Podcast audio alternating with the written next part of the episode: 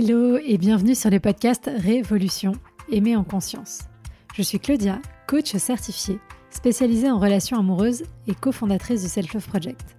Mon ambition est de rendre accessible à chacun et chacune la possibilité de vivre des relations en conscience de soi et des autres. Je ne crois pas en la fatalité et surtout pas en amour. Et je pense que les relations se construisent et ne sont ni le fruit de la chance ni du destin. Il nous manque juste parfois les bons outils et compétences pour y arriver. Et ce sont justement ces outils pour reprendre le pouvoir sur ta vie amoureuse que je souhaite te transmettre au travers de ce podcast, que tu sois en post-rupture, à la recherche de l'amour ou déjà en relation. Faire évoluer ton rapport à toi pour révolutionner ta vie amoureuse. Tu peux aussi me retrouver sur Instagram, sur selfloveproject.fr pour encore plus de contenu. À très vite. Bonjour et bienvenue dans ce nouvel épisode du Power Monday. Aujourd'hui, on va aborder la question suivante. Pourquoi est-ce que tu ne vois pas les red flags? C'est vrai, ça c'est une bonne question, non? Pourquoi alors que tu vois très bien que cette personne n'est pas disponible pour une relation, que cette personne a des comportements qui ne sont pas du tout compatibles avec toi, pourquoi est-ce que tu insistes? Pourquoi est-ce que tu restes? Alors, avant toute chose, j'avais envie de vous définir ce qu'était selon moi un red flag. Parce que c'est vrai que quand on vous parle de red flag, souvent on vous présente la liste comme des comportements violents, de l'inconsistance, le fait de ne pas respecter vos limites, le fait de ne pas écouter vos besoins, etc. évidemment que toutes ces choses sont des euh, no-go, ou en tout cas sont des problèmes dans la relation, et c'est des choses qui ne doivent pas être acceptées. Hein. On est bien d'accord. Nonobstant, de mon point de vue à moi, et dans la façon dont moi j'aime le définir, notamment auprès des femmes avec qui on travaille, dans le coaching rencontre, c'est de se dire que le red flag, ça va vraiment être le point sur lequel vous risqueriez d'entrer en négociation avec vous-même. Mais vous savez qu'il faut écrire noir sur blanc ce truc quelque part sur un papier, parce que sinon, bah comme vous risquez d'entrer en négociation avec vous-même, vous risquez de l'accepter, alors que au fond, c'est pas quelque chose qui vous fait du bien. Typiquement, quelqu'un qui va être violent, bah, pour certaines, c'est même pas un sujet que c'est un red flag, parce que en fait, c'est évident que jamais de leur vie, elles n'iraient ou elles n'accepteraient ce genre de choses dans une situation, dans une relation. Alors que pour d'autres personnes, du fait de leur histoire personnelle, familiale, etc., etc., dans une situation où il y a de la violence qui va commencer à s'installer, eh bien, elles vont être amenées à peut-être ne pas voir ou moins voir ou accepter. Et donc il faut l'écrire pour elle comme un red flag parce qu'il faut qu'elle soit capable de dire oulala, là là, non, là je suis en train de lui trouver des excuses alors que ce n'est pas excusable et alors que ce n'est pas du tout possible. Et donc il va falloir partir. Mais vous voyez, c'est pas tout à fait la même chose. Il y a les red flags globaux, évidemment généraux, qui font que bah, c'est la base d'une relation.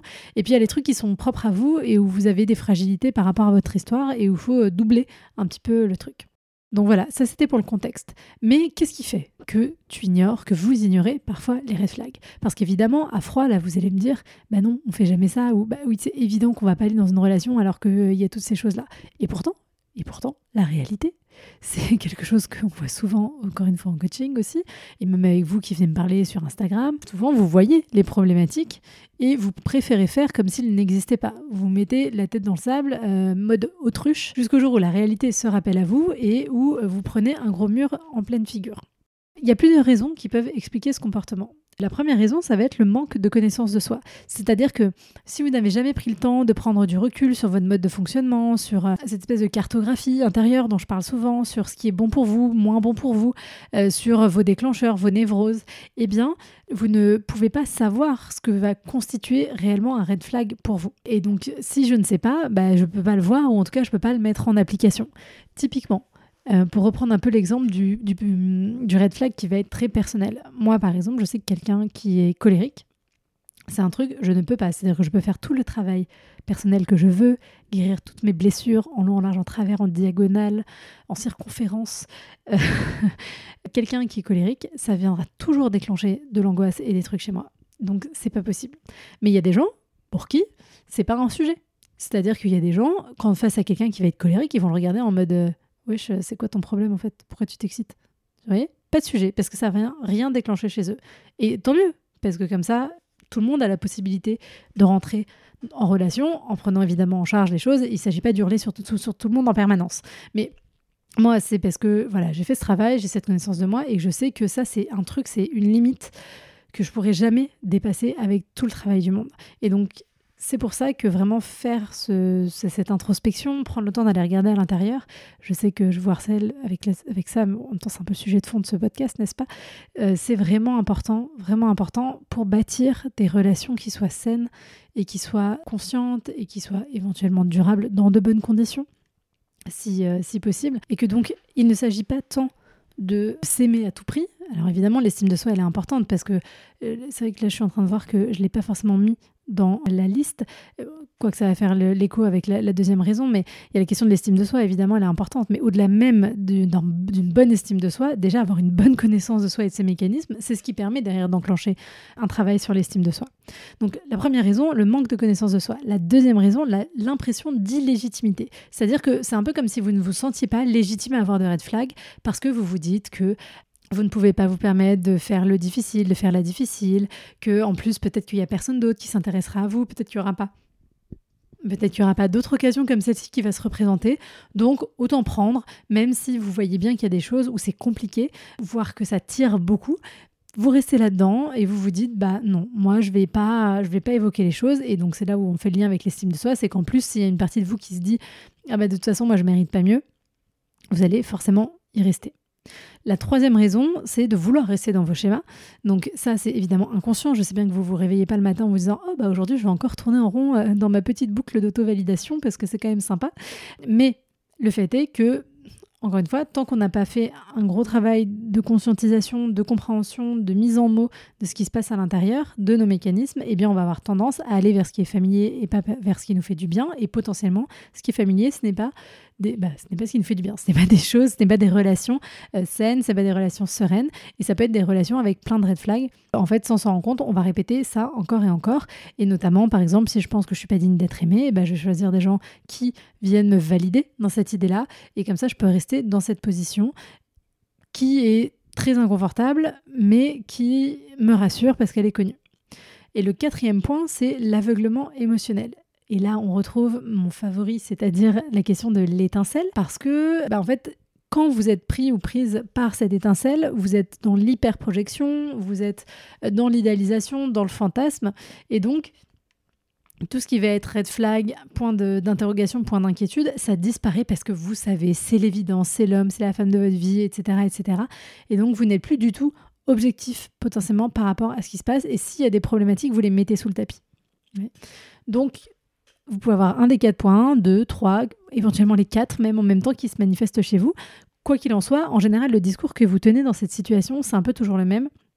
C'est de se dire ah mais de toute façon c'est pas si grave ou euh, non mais je vais pouvoir m'habituer il ou elle va changer euh, ça va pas rester comme ça pour toujours donc c'est un peu les histoires qu'on va se raconter pour se rassurer sauf que c'est pas ça qu'il faut faire évidemment ce qu'il faut faire c'est aller faire face à cette réalité parce que que vous le vouliez que vous le vouliez ou non, cette réalité, elle existe.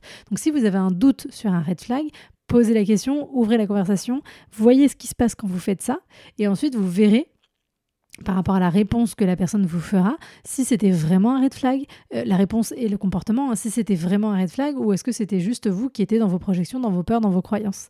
Mais c'est pas en faisant semblant que c'est pas là que ça va disparaître voire ça va aggraver vos problèmes d'estime de vous, vos problèmes relationnels, et donc après vous allez trouver quelqu'un d'encore pire, et vous êtes tombé dans une spirale là vraiment euh, négative qui va être hyper, hyper délétère.